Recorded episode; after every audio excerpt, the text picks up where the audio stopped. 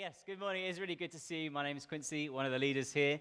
And if you are with us for the first time, especially warm welcome to you. And you join us at the end of a four part series that we've been doing on sex and sexuality. And we've been delivering talks that are Bible based and they're drawn from a series that was done in Wimbledon by Everyday Church Wimbledon uh, back in the autumn. They are in the same family of churches as us, and we are entirely grateful to them uh, for that because we've based our series on that same series. And today we're going to conclude the series by getting an understanding of the topic of transgender and considering how to respond well together. And it's worth noting at this point that we're not going to be quoting large swathes of scripture uh, from the Bible, though the Bible is our very basis for our response. And I just want to say as we end the series that it's really the start of a conversation, this series. It's, it's not all to be addressed from this place, from the front. It's actually um, a time uh, where we've been able to have conversations with people, and we're happy to continue having conversations about anything we've covered across this talk. So I really hope you feel confident in doing that uh, and in being able to come and talk to any one of the team who you feel most comfortable with, or even your life group leader, perhaps uh, would be better. But we just want to encourage that as well. And uh, I've got a number of really great books and resources um, if you would like to go into a particular topic in more depth or a particular question. So just come and see me. I've got some books with me today. You can come and borrow those if you want to. But we're going to get back onto today's topic now. And before we do that, I'm going to pray. So why don't you pray with me if you'd like to? Father God, we want to praise you that your glory and goodness is declared across the whole of creation and that you are with us and you sent us Jesus so we could see God incarnate and see just how much he loves people and you love us and everybody in this world. And I pray um, as we get into this topic together that you would send your Holy Spirit to speak to us and that you would be glorified through it. In your name, amen.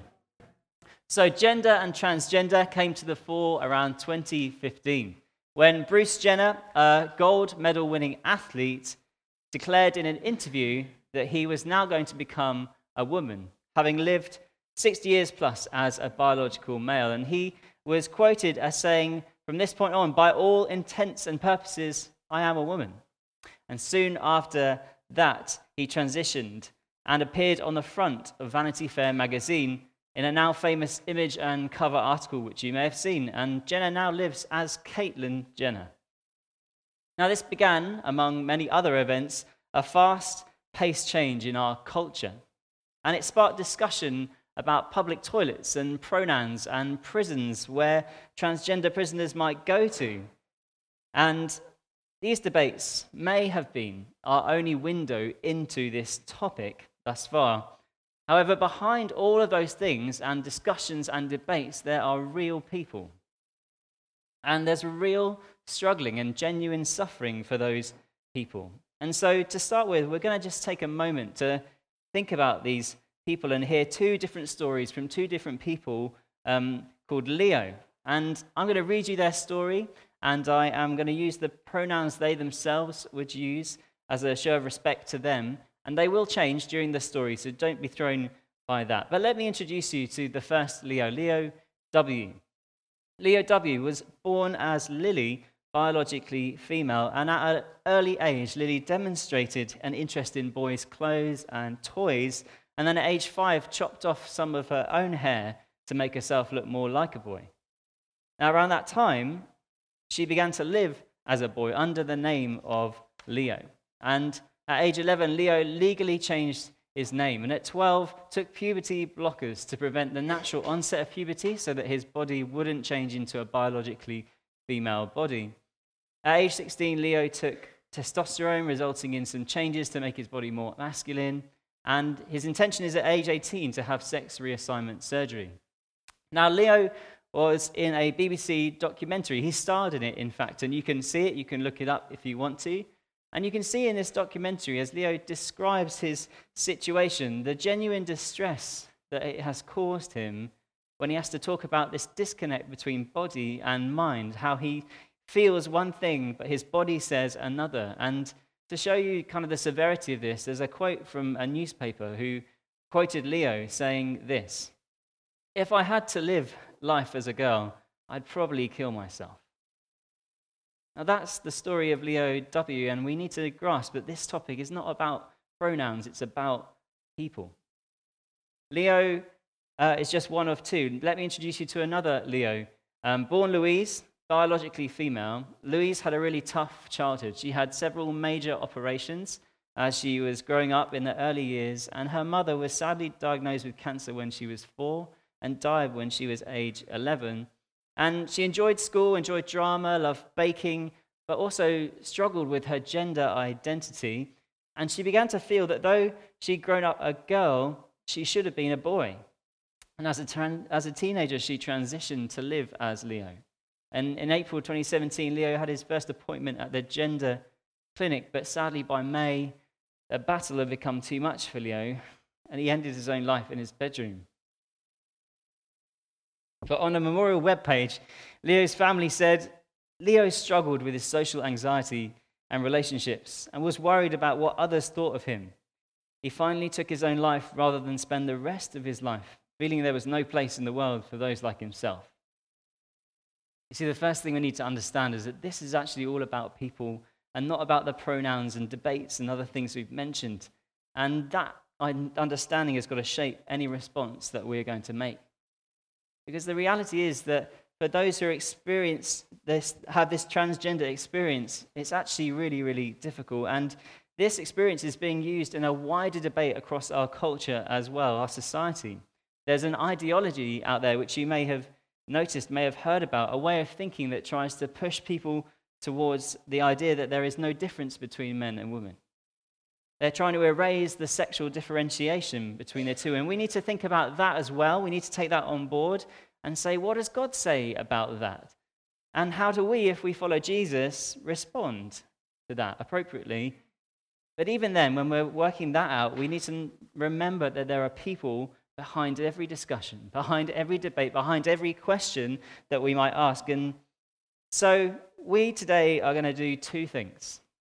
We are going to develop our understanding collectively of this topic of transgender that we're talking about this morning. And once we've done that, we're going to grasp how to respond well. And to do that, we're going to look at three principles together for approaching any conversation or discussion around the topic. So, first, let's understand some terms together to help us respond not out of ignorance, not out of fear, but from a place of understanding. We're going to describe the terms that are in your notes this morning, so hopefully you can see them. Firstly, let's, let's uh, look at the term transgender. This is a term describing people whose experienced gender identity does not match their biological sex. There's a disconnect between mind and body. Next, biological sex. Identification as male or female based on physical anatomy and genetics this is essentially what your body reveals, what your body might say about you and whether you're male or female. The next term is gender identity, an individual's personal intent, internal sense of being a man or a woman. Now, this experienced internal sense of being a man or a woman, or even somewhere on the spectrum, more is what more what the mind is saying. Male, female, or neither. It's how does the person feel? And for most people, body and mind say uh, the same thing, they go together. But for some people, there is this genuine experience where the body says one thing, but the mind says something different. And it can be truly distressing, as we've heard. And the medical term for this condition is gender dysphoria.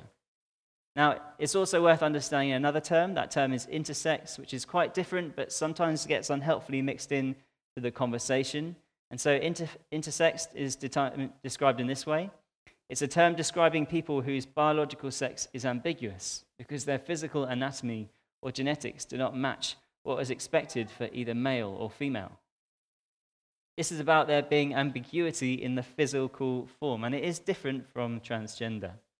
And people who are intersex have some aspects about their body that don't make it clear whether they should identify as male or female, but most of them actually do identify as one or the other.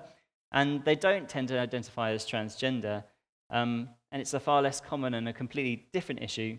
And due to time, we're not going to be able to get into it into a great deal of detail today, but it is really, really helpful to get a handle on these terms and understand what they mean. And so they are going to help us respond in the right way. They're going to help us learn how to respond to people like the Leos we mentioned who genuinely struggle with this topic. And so these three principles, helpfully, all begin with C. So you will hopefully remember them. And they're going to help us respond in private, they're going to help us respond in public uh, to anyone we might meet. And these are the three principles we're going to hold to today compassion, conviction, and comfort. So let's begin with compassion. The first thing we need to have in our heart and mind is compassion. We need to respond with compassion. And we've already heard, again, from the two Leos, that the experience can be so challenging and so painful. But actually, those two Leos I mentioned are not unique. There was a study taken just a couple of years ago of school pupils in the UK, and found, it found that 84% of transgender students had self harmed and 45% attempted suicide. Other studies of a similar demographic showed similar stats, and these stats are painfully high uh, for self harm and suicide among those who identify as transgender. And the research suggests that actually it's people's responses to those who identify as transgender that causes the aforementioned problems. The negative response of people, the rejection, the discrimination, the verbal abuse makes their lives even harder. And just to ground this for you again, we're going to hear a couple of stories from, from real people who um, uh, were recorded in a study from 2018 in the UK. James, age 47, from the southeast, describes his experience. He says, I'm a trans man and I've been stalked for over two years now from an unknown person. During this time, I've received anonymous threatening letters. I've had two letters containing razor blades and one which contained a toxic substance which burned my hands, face, and eyes. I've been beaten up three times. And a second story from Sylvia, age 30, from Wales. She describes her experience at work, which was that I was bullied into self harm suicidal ideation, and resigned as I felt I had no other option. I'm now struggling to get a job because I'm transgender. And these are just another couple of heartbreaking stories of what it's like to be transgender in this country, society at the moment. And so, the first thing we need to ensure, I believe, is that we're not part of the problem here. We need to examine our own hearts and our own attitudes and, uh, and when we think about the topic and in developing the, the talk, I, I, can tell you honestly, my, I've changed. Uh, God's been working on me as, as I've been working on this. And uh, I hope we, we're open to being affected in the same way. And, and changing means being really careful about what we say on this topic. Face to face and online, we've got to try and imagine what one of the Leos might think about what we would actually say, uh, whether it's written in text or spoken. And equally, on that wider cultural trend, we've got to be really careful, again, about what we say because it's a real painful issue we're actually commenting, commenting on. And this means there's no place for joking. There is no place for joking among Christians, in churches, outside of churches. But when we pause for a moment, like we are today, refrain from joking, actually consider the whole topic and the people involved, we can choose to respond with compassion, which is exactly what Jesus does. Jesus sets the example for us. Now, you can check this out in the Gospels. Uh, whenever Jesus comes across someone who is hurting or suffering or in distress, he shows compassion. And we're going to look at an example from Matthew's Gospel, Matthew 14, verse 14. And Jesus is having a really busy time. He's having a really uh, full on public ministry where he's healing people and speaking to people and teaching. And actually, this intense time means he has to go away and retire. He has to take a bit of time out. But when he comes back, because he's been out on a boat, he lands on the shore and there's still people there. And we can read this verse from 14 14, which says, When Jesus landed and saw a large crowd, he had compassion on them and healed their sick. And so, even though Jesus is just wanting a bit of space, a bit of time, downtime, he still responds with compassion. And it's, it's hard to do that uh, at the best of times. Uh, even when you're tired, it must be even harder to do. But he loves people. This was always his response. He's deeply moved in himself and when he, when he encountered suffering. And that should be the way we respond as well. And we're in a unique position to do this as followers of Jesus because we've received God's love. We know what it's like to be loved and forgiven, and we can pour that out and onto others, and we can comfort others because God is our great comforter. We can be part of the solution. And if you're anything like me, you want to know what that looks like, you want to know what you have to do on the ground. Well, if you encounter, meet someone who is genuinely struggling with this, um, there's two things I think that we need to do. We need to listen. We need to just listen to that person. And most of us can't relate directly, perhaps, to what the person might be going through. And it, it must be a, a really lonely place to be in. But just having someone listen and allow you to share and open up and connect enables that person to feel valued. So we can definitely do that. We can make sure we respond in that way. And then once we've listened, we can express love towards that person. And we might even find that it's appropriate to offer some form of help or support as well. But those two things, listen and express love, uh, are what we can do. And by doing those things, we can show a world that doesn't believe that you can love somebody if you don't agree with what they're doing, that actually the opposite is true. You can love someone with whom you don't agree about everything. It is possible, and the world might not believe it, but we do. We can see that again from Jesus. He loves us, He loves you. And we get to show His heart. We get to show God's heart and demonstrate that love for people. And so, whenever we do meet someone with whom, for whom this is a real issue, we need to start with compassion. That's the first one. The second one is conviction. So, compassion and also conviction. And conviction means being firmly rooted and standing on what is true and what, uh, believing what God says is always good news. And so we love people, but we also love truth as well. And this is particularly relevant, again, when we're thinking about that wider cultural move, the ideology I mentioned, uh, the removal of differentiation between men and women. We need to know what God says on that and stand firm on it. And rather than trying to come up with a response to every question or conversation or discussion or scenario, we can actually, again, point people back to what the Bible says, a bit like Jesus did in the first one in this series. He points people back right to Genesis, right to the beginning. And we can do that. We can stand on the scripture and point back to it. You see, the Bible teaches us that our identity, who we truly are, the core of who we are, the core of our being, is actually given to us by God. And the fundamental misunderstanding of our culture and what we're seeing happen around this topic of transgender is that our culture believes that how we feel is who we are. And therefore, it says to you, the culture, if you feel you're a woman, regardless of what your body reveals and regardless of your history, then you are a woman. And then affirms that as who you feel is who you are. And then it's told to those who feel it that that is the only pathway to true satisfaction but the Bible says that true satisfaction, completeness, and wholeness actually come from living in line with how God has created us. And the Creator put in parameters in which we can flourish. And it's an, an oversimplistic, oversimplistic illustration of this is a fish in water. If you take a fish out of water, out of its parameters, it can't flourish.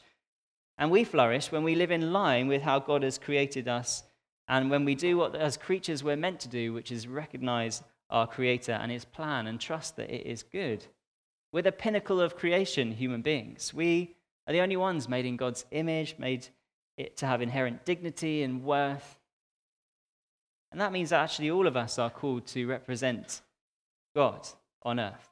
And we can read in Genesis how God designed that. It's reflected in male and female. We're going to go to Genesis 1, verse 27.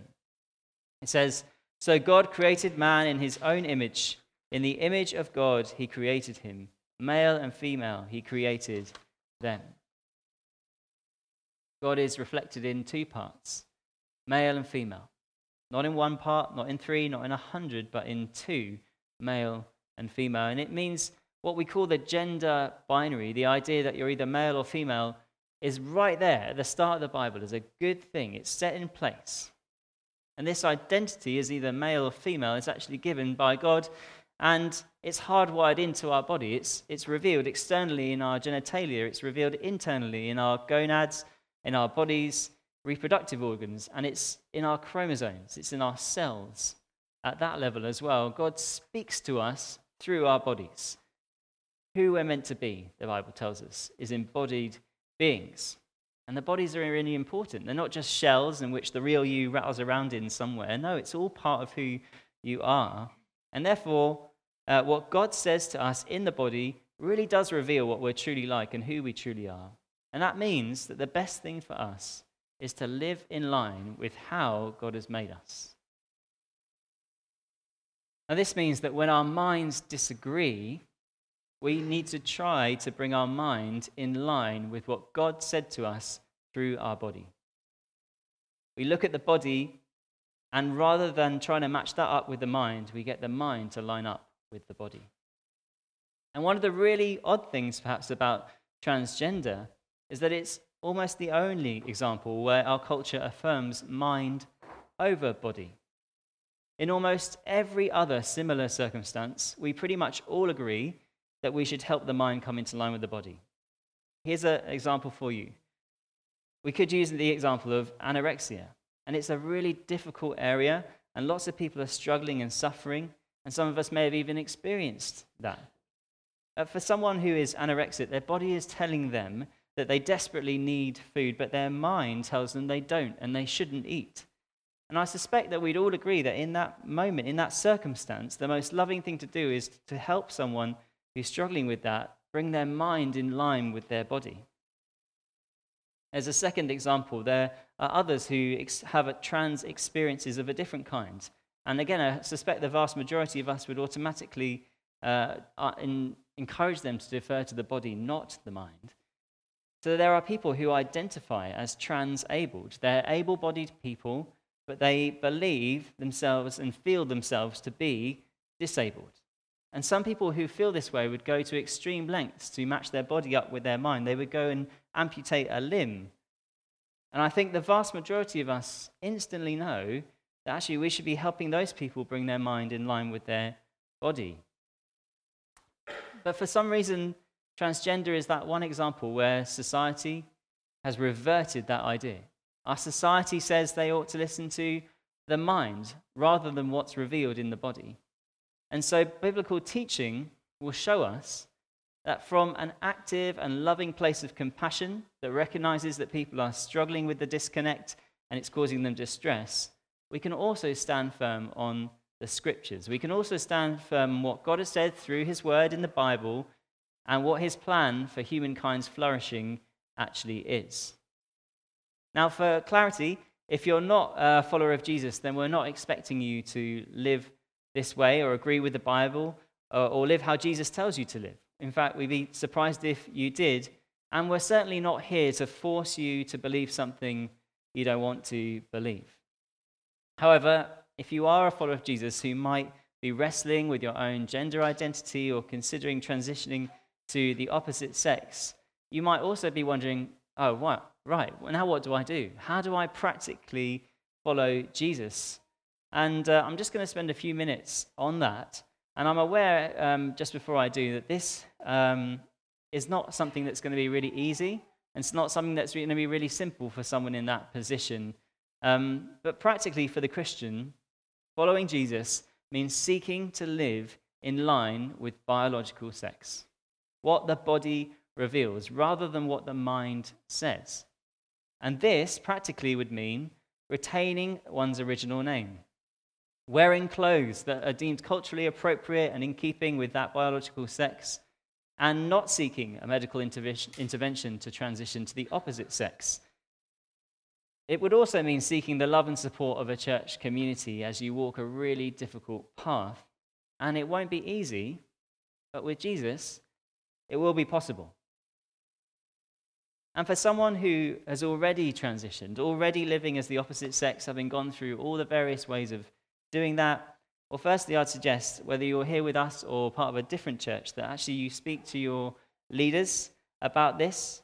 They're given to you as shepherds, as guides, particularly even elders, in fact, are given as shepherds to look after us and support us. And it's going to be, they're going to be people you want to involve in order to help you and support you. And again, it won't be easy, but journeying towards living in line with biological one's, uh, one's biological sex would include, in that case, reverting to one's original name. Again, wearing clothes in keeping with one's uh, biological sex, and slowly coming off treatments and hormone treatments and so on medical interventions in conversation with uh, medical professionals to help you do that. And of course, it's too much of a broad brush statement to try and address that from here. I, I confess that to you, I admit that to you. And the complexities and the, the difficulties and details will be different between every individual. But that conversation will need to continue in the context of a loving church family and its elders. And we want to say again openly, as leaders here and myself and the team, that we recognize that it would be really difficult to work this kind of stuff out and it'd be really hard to share it. But from the off, we want to show care and love for anyone for whom it's a real issue. And so if you are wrestling with either of those things or maybe something I hadn't mentioned, uh, then do speak to myself or whoever you feel most comfortable with about that. We want to love you, we want to look after you and, and care for you and support you. And so, as we looked at some of the real practicalities, it's also worth hearing some of the stories of those who have detransitioned. And these are stories that are often suppressed by the media, they don't tell them very often. And they're stories of people who have transitioned and then to the opposite sex, and then actually found in doing so, it didn't solve all their problems. It didn't make things easier or remove their difficulties. It actually perhaps even made things harder. And then they've decided to transition back to their biological sex. Stories like these uh, I'm going to read you a couple of in a moment, raise serious questions for us as a society. They, uh, they get us thinking. They, they make us think, well, okay, what is the best approach? What really is the best way to help someone who is struggling in this area? So let me give you two stories. The first story uh, is of a person called Crash. Crash socially transitioned at age 18, which means she began to present and live as a man, and started taking testosterone at age 20. But then she said this Taking testosterone didn't get to the root of my suffering, it only relieved it temporarily. I came out of my transition with as many of the same problems as I had before, and then some. Being supported in my trans identity didn't help me. Letting go of it and accepting myself as a woman did. Since I started to accept myself as a woman and work through my trauma, I've gotten a whole lot more satisfaction, and I feel much happier and much more functional overall. So that's just one story. Let's have another story from someone called Walt Heyer. And Walt Heyer cross dressed for many years. He then had sex reassignment surgery at the age of 42 and lived as Laura Jensen. And this is what he has said since. He said, To a person undergoing gender transition, in the beginning it feels like the right thing to do, even exciting for the first few months or years. I felt at peace for the first four or five years after I transitioned and then I realized the high cost of that tenuous peace. It's a marvelous distraction for a while, but it isn't a permanent solution when the underlying issues remain unaddressed. Again, these are real life people, real life stories, and they're heartbreaking because all these people are made in the image of God. They're all made and loved by Him and were often pushed into transitioning because they were told it was the only thing that would stop them committing suicide and for some, even though they've detransitioned, the effects will have a lifelong impact. Feel for them. And it's not simple. The stories aren't to say, the stories I've delivered aren't to say that this is simple and that just staying with your biological sex should be what you do and just be done with it. It's not as easy as that and it's not as simple as that. But the particular stories there suggest that actually transitioning may not be the wisest or most helpful thing to do. The stories we've heard actually support what the Bible says. And that ultimately the best thing is, although it might be difficult and painful, to live in line with one's biological sex and not go with what the mind might say as an experienced gender identity. So, compassion is important, and conviction is also important for us if we're going to respond. We've got to be sure about what the Bible tells us and what's revealed in our bodies and stand on that conviction. The third principle is comfort, and we're going to conclude with this one. Followers of Jesus, we're uniquely positioned to bring comfort because we know God's story. And I'm going to explain that story and how comfort and hope come through it. And you can read it in the Bible if you want to. But it starts again way back at the beginning in the book of Genesis when God spoke creation into existence. And everything was good. Men and women were created in his image and they were very good. Harmony existed and everything was designed and functioning exactly as it should. Then that perfection was broken. Humankind rebelled against God. They listened to Satan, who said, Did God really say you can't take that fruit? Claire mentioned it earlier on, that moment in time where the perfection was broken. And that moment when sin entered the world explains the pain and suffering, including that which is caused by this transgender, transgender experience that exists today. Because that harmony was broken, things no longer functioned as they were supposed to. And it's the reason why the connection between body and mind don't always match up. And this isn't something necessarily that's just, you know, restricted to transgender, because we'd all have times, I think, in our lives where we, what we feel doesn't match up with what we know to be solid reality. If you are a follower of Jesus today with us, you'll probably have experienced times like this where you know God loves you, but in the moment you don't feel it. Sometimes we have to wrestle with what we're feeling and what is actual reality. And it's because sin of sin in the world, the brokenness in the world, that that exists. And so at this point, all might seem lost in God's story. It might seem like a really bad story to you at this moment if you stopped it there. But, you know, in, this, that, in that point, in this time, God and humans are separated by sin. The original design smashed. But then later in the grand narrative, after Genesis, hope comes. Hope arrives in the form of Jesus. He comes to earth around 2,000 years before now, and he comes deliberately to deal with that problem of sin and brokenness in the world. That's why he came. He lives a perfect life that we couldn't live while he is here, and then chooses to lay his own life down on the cross for us, to take sin, to become sin and brokenness for us, so that we wouldn't need to face the consequences. He died on that cross. He was buried in a rich man's tomb, and then there was silence. Three days later, Jesus rose from the dead, victorious over all those things the brokenness, the sin, the death.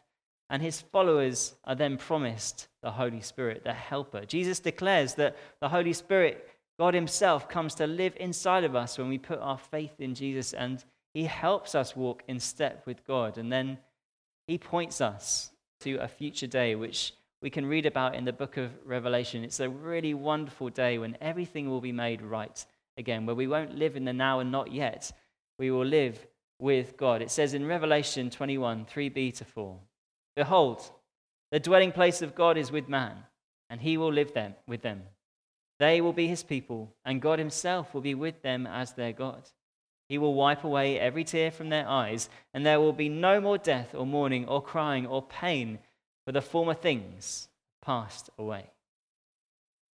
There will be no more tears on that day transgender experience and pain and distress and difficulty that come with it will cease, among many other things. And that's the hope in God's story that is given to us all. Hope in Jesus that he can bring those who are struggling with this to a point of comfort.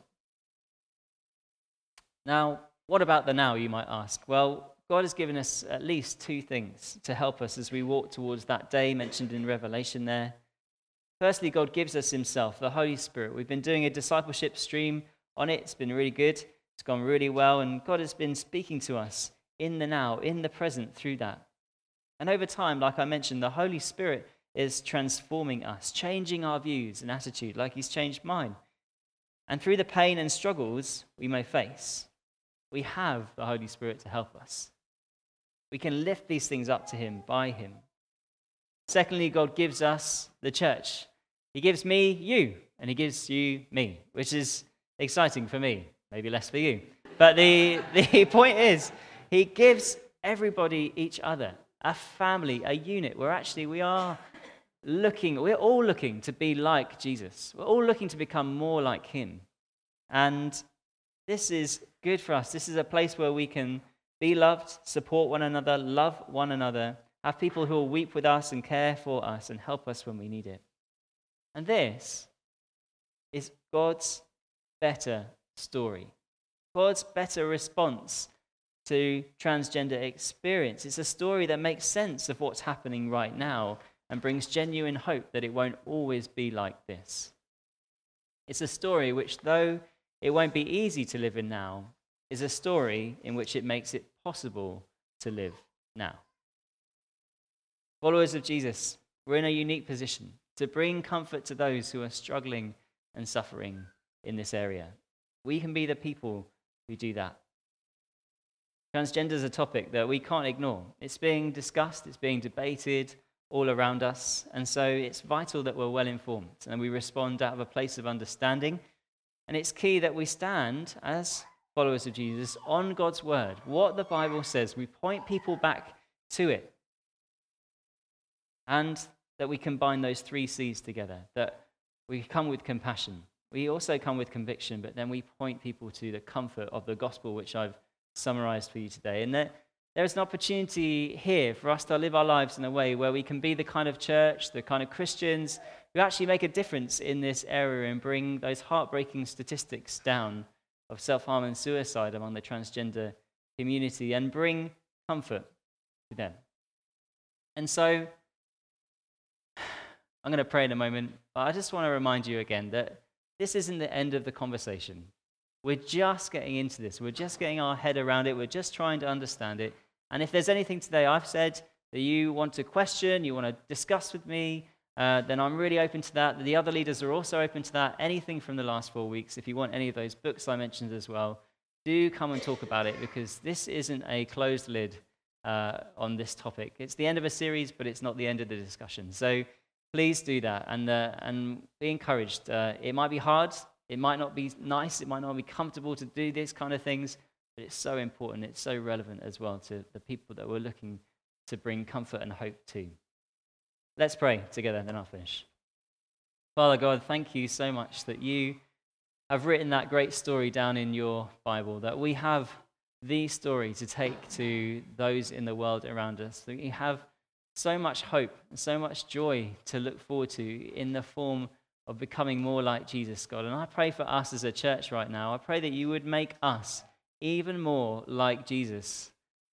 Lord, let people from this place go and be compassionate towards those who are suffering. Go and be able to stand gently but securely on your word and be convicted by it.